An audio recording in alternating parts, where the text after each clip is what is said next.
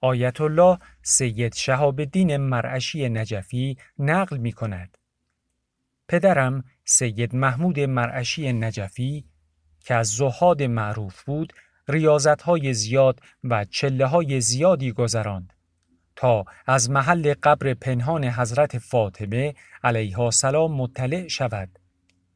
شبی در عالم خواب امام صادق علیه السلام را دیده بود که به ایشان می‌فرماید: سید محمود، چه می‌خواهی؟ عرض می‌کند: می‌خواهم بدانم قبر فاطمه زهرا علیها السلام کجاست تا اون را زیارت کنم.